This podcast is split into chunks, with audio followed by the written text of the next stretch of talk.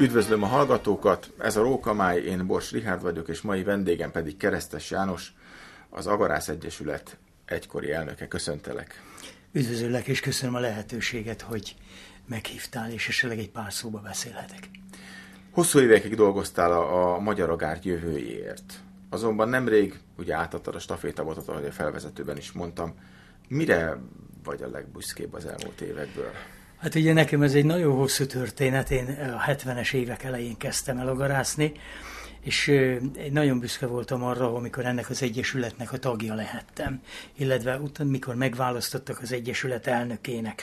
Ezt nagyon kevesen tudják, ez az ország egyik legrégibb civil egyesülete, az Országos Agarász Egyesület, és 1948-ban, amikor betiltották az, agarász egyes, az agarászatot Magyarországon, az Egyesület megmaradt, és hála Istennek éltek még, tehát voltak egész a közelmúltig olyan személyek, akik a régi Országos Agarász Egyesületnek, illetve az Országos Agarász Szövetségnek a tagjai voltak, és akikre én úgy fölnéztem, föltekintettem rájuk, mint a szentre, tehát előttem még nagy etalonok voltak, és soha nem felejtem el, amikor meghívtak egyszer vadászni Gencsi Tibor bácsi, és azt mondta, hogy most már közénk tartozol. Tehát ezért ez nekem egy, egy ilyen nagyon nagy szó, hogy az Országos Agarász Egyesület. Hogy mire vagyok büszke? Ahogy az előbb említettem, tehát távolról indultam. Tehát amikor én elkezdtem agarászni, akkor gyakorlatilag annak örültünk, hogyha nem lőtték le az agarainkat, annak örültünk, hogyha esetleg nem fogott meg bennünket fiatal emberként, vagy akár egyetemisteként a, a önkéntes rendőr, vagy a mezőr, mert ezt legyünk őszinték, ők rapsickodásnak vették, annak ellenére, hogy, hogy egyáltalán nem úgy fogtuk föl, bármikor sétáltathattam volna más egyéb kutyafajtát is a határba, de hát én az agárba voltam szerelmes, tehát agarat sétáltattam, és ez rögtön egy fekete pont volt. Amire én büszke vagyok, hogy nagyon-nagyon lassan, igaz, hogy rengeteg munka volt, bevittük az agarat, az agarászatot a vadásztársadalomnak abba fajta köztudatába, hogy ma már nem biztos, hogy mindenki ellenségként néz rá, ma már mindenki elfogadja és tisztában van vele, hogy az agár, az a vadászat, agár és az agarászat, ez a magyar és az egyetemes vadászati kultúrának a része, és tulajdonképpen vadásznapokra, országos vadásznapokra rendszeresen szereplünk, és azt hiszem nem, nem a leggyengébb szereplők vagyunk, tehát nem rontjuk a handicapet, hanem inkább, inkább hozzáadunk.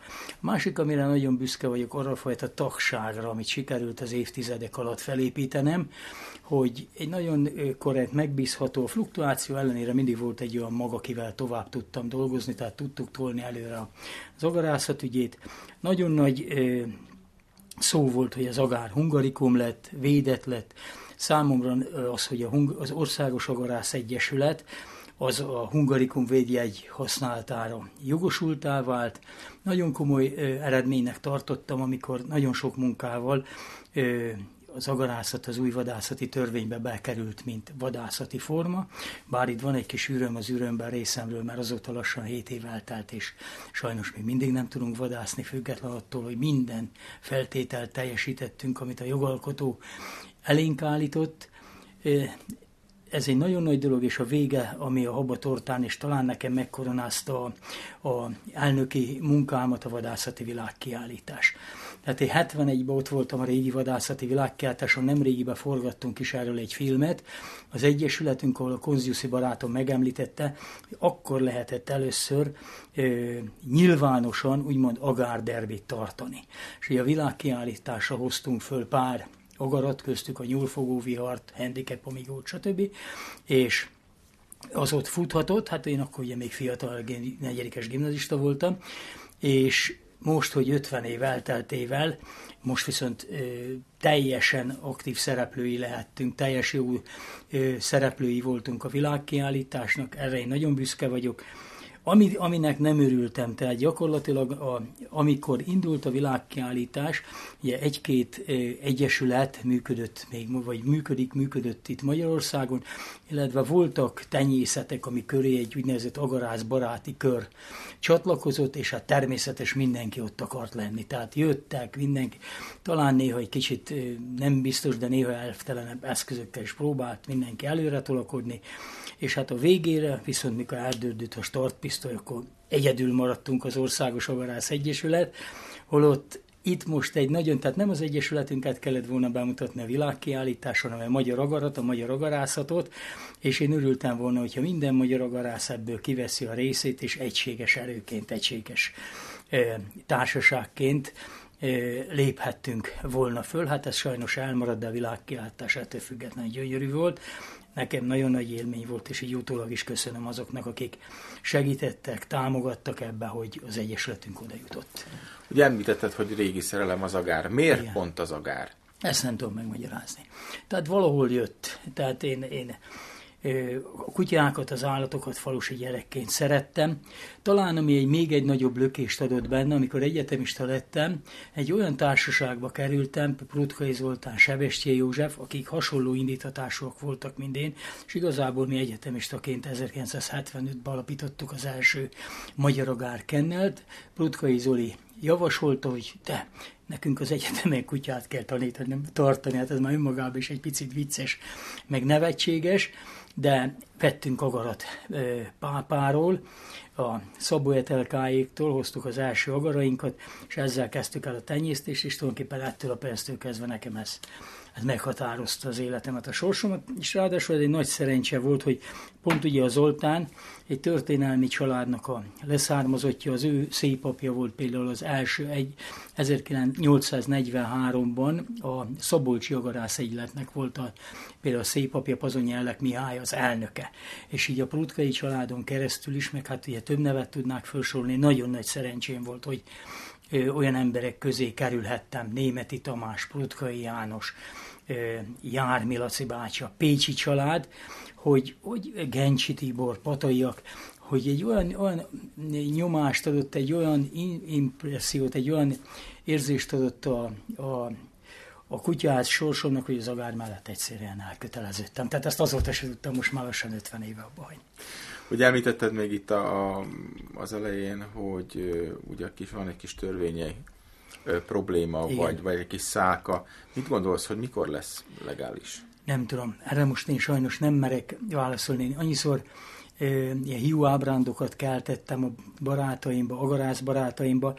Legyünk őszinték, 2015-ben jött ez a törvény. Tehát én az álmomban nem gondoltam. Mi 2015-ben gyönyörű agarakat, tehát a javak korabeli agarakat állítottunk be, akikkel nekiálltunk edzeni, dolgozni, hogy valóban a vadászagarat, mert egy nagyon nagy probléma van, hogy el kell különíteni, van az a, a kiállítás és a sóagár és a vadászó agár, tehát ami munka alapján van szelektálva, és ez az agár. Tehát nem az a lényeg, hogy egy kutya küllemileg úgy néz ki, mint egy agár, hanem fejben, mentálisan legyen agár. Ezeket most erre mondom, az interjú során nincs lehetőség ezt elmondani, de ezt leírtuk, elmondtuk, tehát ezt tudom. Most ebből kifolyólag ugye azóta eltelett 7 év.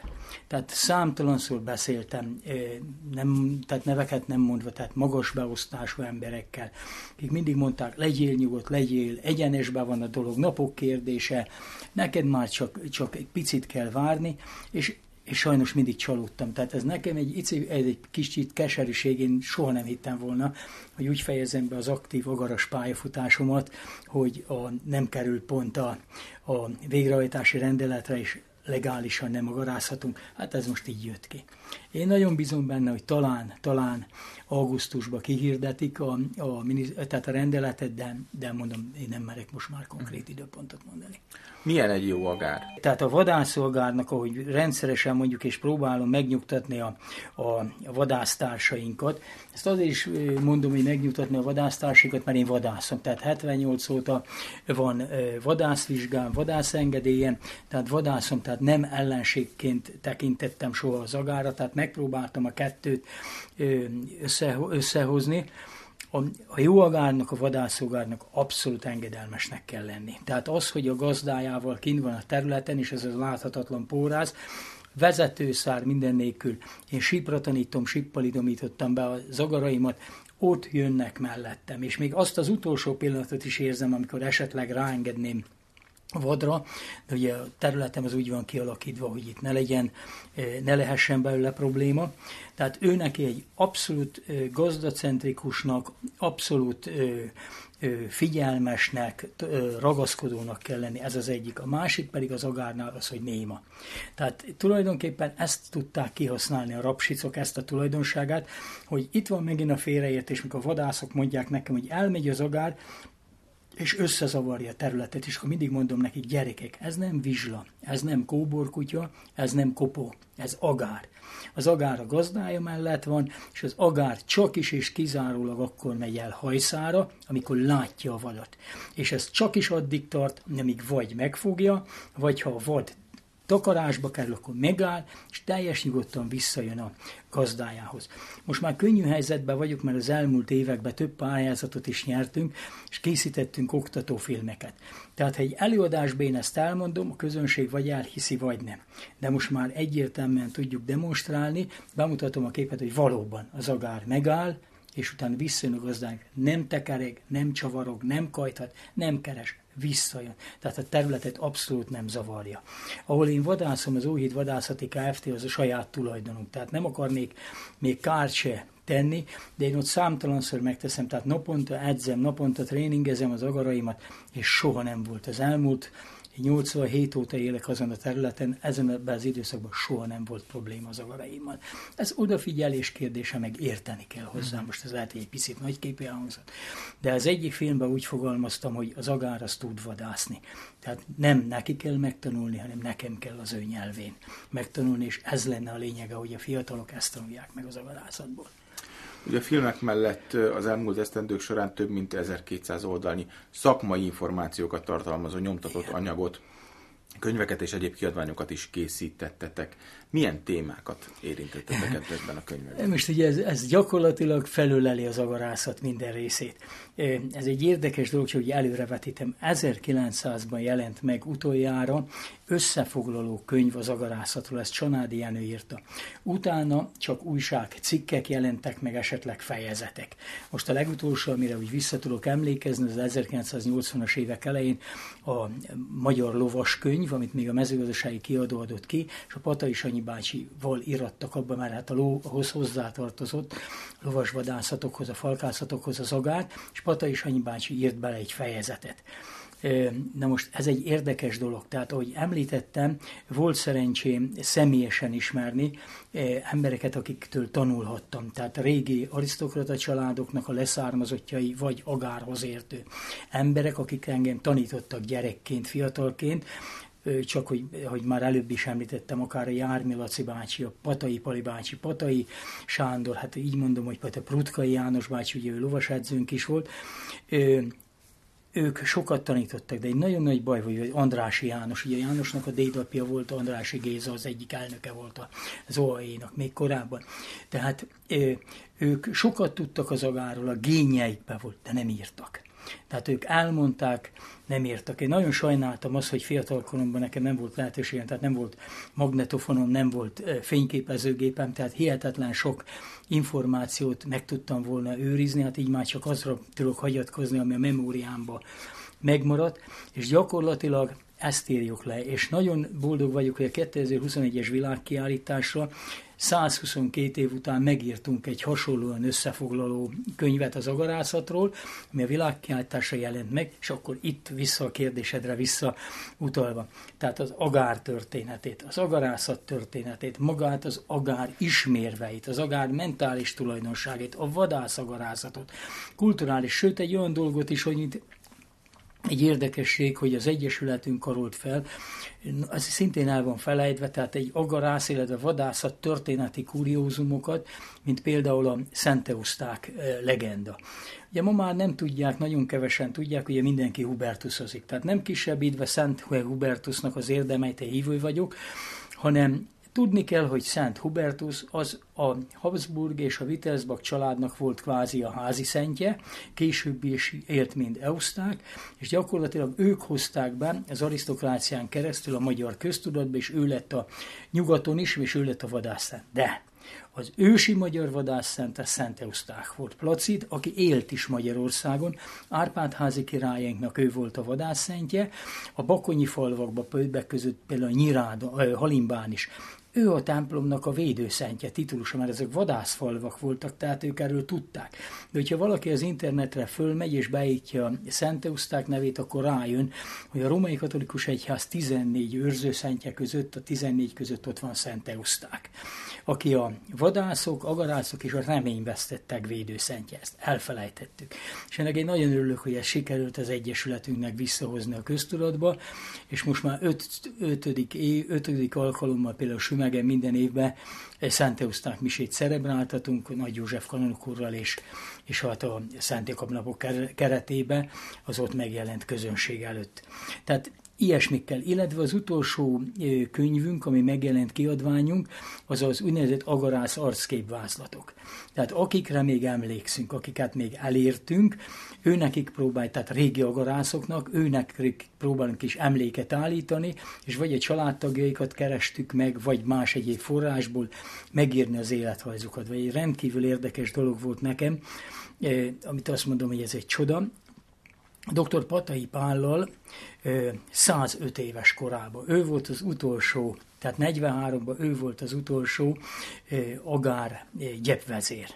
És a Pali bácsi 105 évesen nekünk több mint egy órás dokumentumfilmet, interjút adott, amit szintén filmen megörökítettünk, tehát ez is ebbe tartozik, amit azóta forrásmunkaként tudunk felhasználni, hát sajnos 106 évesen még tréfásan úgy búcsúztam el tőle, hogy remélem, hogy világkiállításon bemutathatjuk ezt a filmet, és a Pali bácsi ott lesz, és mondta, hogy hát igen, én is remélem. Hát pech, hogy a Covid miatt nem 20-ba lett a vadászati világkiállítás, hanem 21-ben, és egy sajnos Pali bácsi két-három nappal a 106. születésnapja előtt meghalt, de rendkívül értékes információkat adott át nekünk abból a korból és az agarászatról. Ne, ezt is megörökítettük. Aztán agár, edzés elméletet, sport, egészség, nem tudom felsorolni, tehát ezer, több mint ezer oldalba sok minden belefér, és ezt, ezt én, én bevallom őszintén, egy kicsit úgy tekintek rá, hogy, hogy én szerencsés voltam, hogy még ismerem ezeket az embereket, és én rögtön azzal kezdtem, amikor elnök lettem, és nagyon köszönöm így utólag például Imrei Ferenc vagy Töpfner József barátomnak, ugye a Ferinek nagyon jó tolla van, hogy ők megértették, hogy gyerekek, nincs lehetőségünk vadászni. Tehát nem tudunk mit csinálni, azért az egy, egyesületünk ne merüljön ki a munkája abba, hogy hát jó van, néha összejövünk, bandázunk egyet, elbeszélgetünk, hanem próbáljunk értékes munkát, és attól a perctől kezdve, tehát amit én úgymond meg tudtam még őrizni, azt átadni a fiataloknak, ezeket elkezdtük leírni mindent, és hát végül is ezek szerepelnek. Hát bocs, ilyen bőbeszédű vagyok, de nem, nem, nem. szeretném kihasználni a lehetőséget, amit adtatok nekem. És most, hogy leraktad az elnöki pálcát, Igen. most mi, hogyan tovább? Személyesen hogyan tovább? Személyesen én továbbra is agarászni fogok, tehát én mindenképpen ott maradok. Én úgy érzem, hogy most, most ideje volt, tehát én a magam eszközeivel végighajtottam azt az időszakot, azt a 30-40 évet, amit, amire én szocializálódtam, tehát ahogy lehetett agarászni. És én most, tehát megváltozott mai fiataloknak egész más a kommunikációja, egész más a szociális, tehát a, egész másképp szocializálódtak, és én úgy érzem, hogy én nem szerettem volna, hogyha megcsontosodna az OAE, vagy pedig az agarászatot úgymond velem azonosítják, hanem úgy éreztem, hogy, hogy most egy picit hátrébb kell nekem lépni, ott maradok a második, harmadik, negyedik vonalba, mindenképpen segítem továbbra az Egyesületet, meg az Egyesület életet, és akkor remélem, hogy ebb a, a fiatalok, a, mivel már ők fiatalokkal konkurál, tehát találkoznak, akár a minisztériumban, akár a szakmai gárdalás, téged is, Riát, tehát a fiatalabbakkal találkoznak, másképp ta, értik meg egymást, tehát úgy bízom benne, hogy, hogy eredményesen tudnak tovább menni, tehát mindenképpen az agarászatnak meg kell maradnia, ez egy érték, én ebben biztos vagyok, tehát ez nem szabad.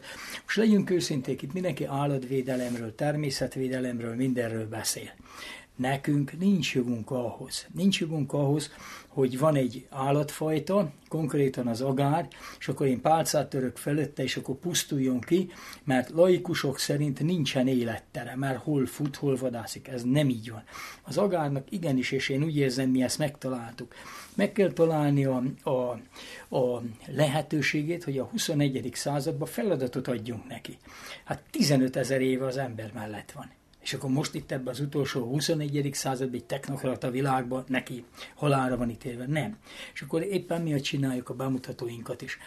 Nagyon, nagyon komoly lehetőség van az idegenforgalomban, a turisztikában, ismeretterjesztésben, sportban, gyermekeknél, a nem, nem puskázok, gyermekeknél a, a, a, például egészségügyi, mentális nevelésében a gyerekeknek. Vad, ugye most nagyon nagy sláger téma a vadkár elhárítás. Hát fantasztikus jól lehet az agarat használni vadkár elhárításra.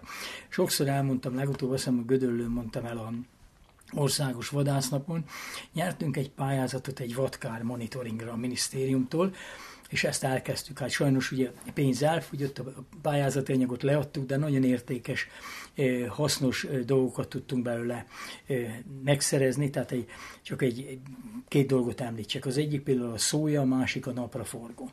Napraforgóban tudomásul kell venni, hogy elkezd csirázni, és a nyúl, nem, nem nálunk az alába, hanem a Alföldön hihetetlen kárt tud tenni, és olyan kárt, ami prompt nem látszik. A tenyésztő azt tudja, na most Pácsalmás környékén, ahol például vetőmag előállítással foglalkoznak, ott egy-egy hektár az nagyon sok milliós érték mivel vetőmag. Most oda megy a nyuszika, aranyos, ideugrik, odaugrik, itt csip egy kicsit, ott csip, csak amit nem vesznek észre, hogy lecsipja a sziklevelet. Na most kimegy a ravasz biztosítós, mivel bejelentik a kárt, és ez mit akar, hát nincs itt semmi baj aztán három-négy nap múlva vagy megcsök, tehát csökött lesz, vagy nehezen fejlődik a napraforgó, mert ugye nincs még a gyökerén keresztül, nem tud táplálkozni, hanem a sziklevélen keresztül, akkor meg ment. De már szerencsétlen aláírta a játszőkönyvet, hogy csak 10% a vadkár. Most csak egy példát mondtam. Na most ez egy érdekes dolog, ha oda mentünk agárral, ugye mindenki tudja, hogy a nyúl az egy egy helytartó jószág. Tehát megy a vonalhajtás, hajtják a nyuszikat, elmennek, aztán csak elkezdenek jönni vissza. Na, akkor lőnek a puskás vadászok. És itt még megemlíteném azt is, ha, és itt nincs szelekció. Tehát amit látunk, lőjük, őrül a vadásztárság is, mert a teríték után fizetnek. Most az agárnak itt két haszna van. Furcsa dolog, nincs rá magyarázat, tehát ezt nem tudom el megmondani miért. Elmegy a nyúl, és nem jön vissza egy hétig vagy több napig. És ez a pár nap, pont abban a tavaszi időszakban, áprilisban, amikor a legintenzívebben fejlődik mondjuk a napraforgó, kinő a szája alól. Tehát a napraforgó 15 centis lesz, 4 leveles, 6 leveles, abban a pillanatban lecsipheti másik levelet, de az már nem számít a napraforgónak, illetve a bibércsókos levele meg nem érdekli. Tehát elmegy, keres magának lóherét, vagy valami kedvesebb táplálékot. A másik, amit itt megemlítettem volna, és ugyanakkor a vadászata, nem csak vadkár elhárítás esetén, hanem vadászat alkalm, szelekciós vadászat. Tehát ő egy ragadozó. Ugyanúgy van, mint a vadászmadár, ragadozó madár, vagy bármilyen ragadozó állat. Ő azonnal tudja, hogy melyik a gyenge melyik lóg ki a sorból. És most ezt is elmondtam már többször, ez egy durva példa, ilyen nincsen, mert ugye mindig párba engedjük az agarat, mivel nem falka kutya, és ez örökké bennem van ez a tüske, amikor 2004-ben lett a, a uniós csatlakozásunk, és kompatibilissá akarták tenni a, a vadászati törvényt, az EU vadászati törvényhez, és így abban az időszak volt, amikor például Angliában is betiltották a falka vadászatokat. És akkor Magyarországon, mivel még nem volt akkor sem legális az agarászat, 96 után tudtunk egy picit vadászni, el félig engedett, félig módon, falka kutyává nyilvánítottak. Ez egy butaság, tehát a magyar agár soha nem volt falka kutya. Na visszakanyarodva, és gyakorlatilag a, az agár ebben, tehát kiszelektálja, kiválogatja a sérült nyulat esetleg, vagy a beteget, vagy a gyengét. És turva dolog egyetemistaként, mikor kimentem néha, ugye sziget közben óváron végeztem, és nyulat fogadtam, vagy szerettem volna tavasszal. És mindig a kollégáim bosszantottak, hogy túl, de azt mondja, hozd, hozdám, hozzá pörkölt megvalót. És nem tudtam vinni pörkölt megvalót, mert majdnem mindig taknyosak voltak, amit koratavasszal fogtunk. Tehát ez is egy nagy értéke, tehát oda szeretnék visszakanyarodni, hogy, hogy meg kell a feladatát talul, találni. És még egy pillanat, az előbb kifelejtettem, ugye kérdezted, hogy még mikről írtunk. Hát ugye nagyon-nagyon sok eh, tévinformációt szeretnénk eloszlatni. Például a világkiállításra is megjelent egy vadászati kvázi szakkönyv az én szemembe, amiben leírták, hogy az agárősi magyar fajta és árpádopádokkal jött az országba. Tehát ezt még ma is leírják, holott ez nem igaz. Tehát nagyon jól tudjuk, hogy Árpád is hozhatott, tehát a honfoglaló magyarokkal is, mivel keleti nomád lovas népek voltak, természetes, hogy volt agaruk. Hozhattak is magukkal agarat, de a Kárpát-medencében már itt volt az agár. Már itt volt az agár, visszautalva Szent Eusztákra. Euszták ugye egy Placid néven eh, római tábornok volt, és az egyik kedvenc szórakozása vadászat volt. Tehát nem véletlen ma, mikor ábrázolják képen a ikonográfiáján is, két agárral van együtt ábrázolva mindig.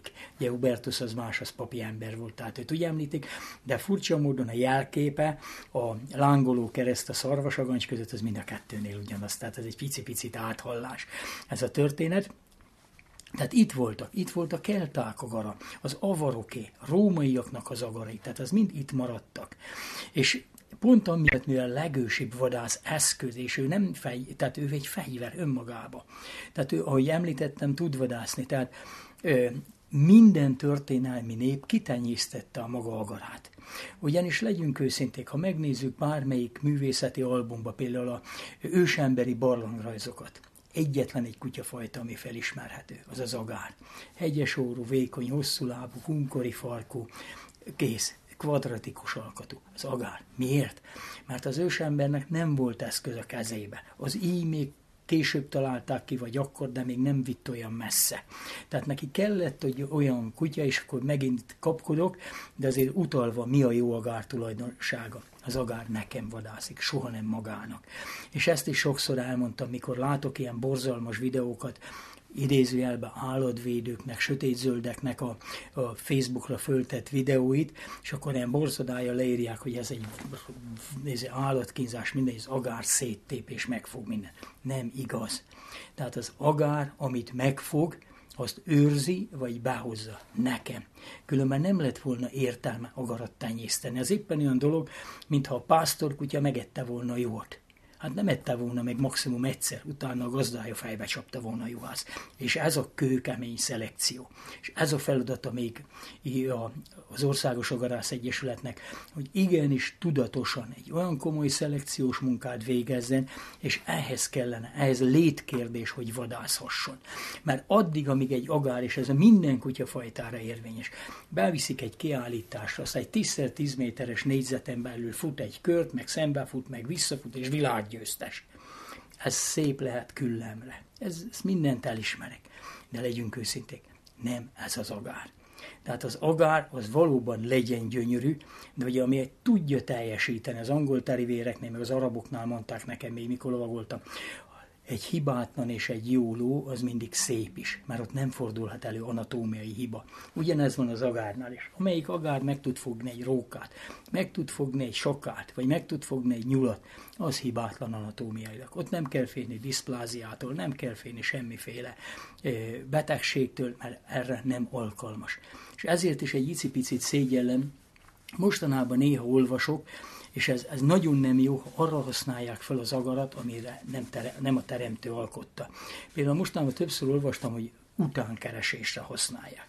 Ez egy olyan dolog az én szememben, hogy ez, ez egy ilyen pótcselekvés, sajnálom, hogyha éppen ez engedélyezve van, ugyanis az agár nem dögészkutya. És az az állatkínzás, hogy mondjuk például kiengednek egy, egy agarat, kivisznek nyílt terepre, az agár fedett területen nem tud keresni. Tehát kereső kutyának, vérebnek ott vannak a speciális fajták, amik bármilyen körülmények között a nyomot, a sebzet vagy nyomát tudják követni. Az agár erre nem alkalmas. Az agár nyílt terepen lehet csak használni.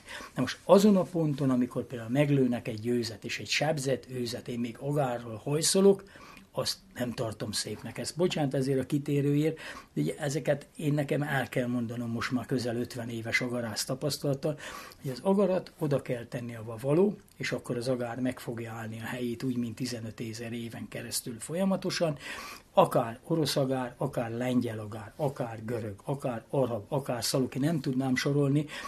Dr. Halmosi Szabolcs barátunk szintén tagja az Egyesületnek, ő mikor kint élt még Szovjetunióba, és ott készült a, készítette a kandidátusiát, aspirantúráját, 32 keleti agárfajtát írt le, amiről nem is hallottunk, cserkesz, mongol, tatár, kirgiz, üzbég agarak, mind más, hortája például az ukránok agara. Tehát visszatérve, ezek az agarak teljesen mindegy, hogy melyik fajtába tartoznak, de azt végezhetik azt a feladatot, amire a teremtő megalkotta, illetve megtaláljuk hozzá a kiegészítő feladatot a 21. században, lásd, vodkár elállítás, vagy zárt kert. Vagy például többször előfordult, hogy faluba bekeveredett rókát szóltak, hogy jöjjön keresztes úr, jöjjön, meg kellene fogni, mert vadászni nem lehet róka, meg ott tekerik a faluba. Hát ők megfogják. Azt hiszem nagyon-nagyon sok mindent érintettünk itt a témában. Én köszönöm a beszélgetést, és remélem, hogy a mielőbbi törvényi szabályozás minden mondat végére Én nagyon, nagyon örülnék neki. Köszönöm szépen, és bocsánat, hogyha néha túl bőbeszédű vagy, vagy szangvinikus voltam, de engem ez értett még az agarászat. Köszönöm szépen. Köszönöm.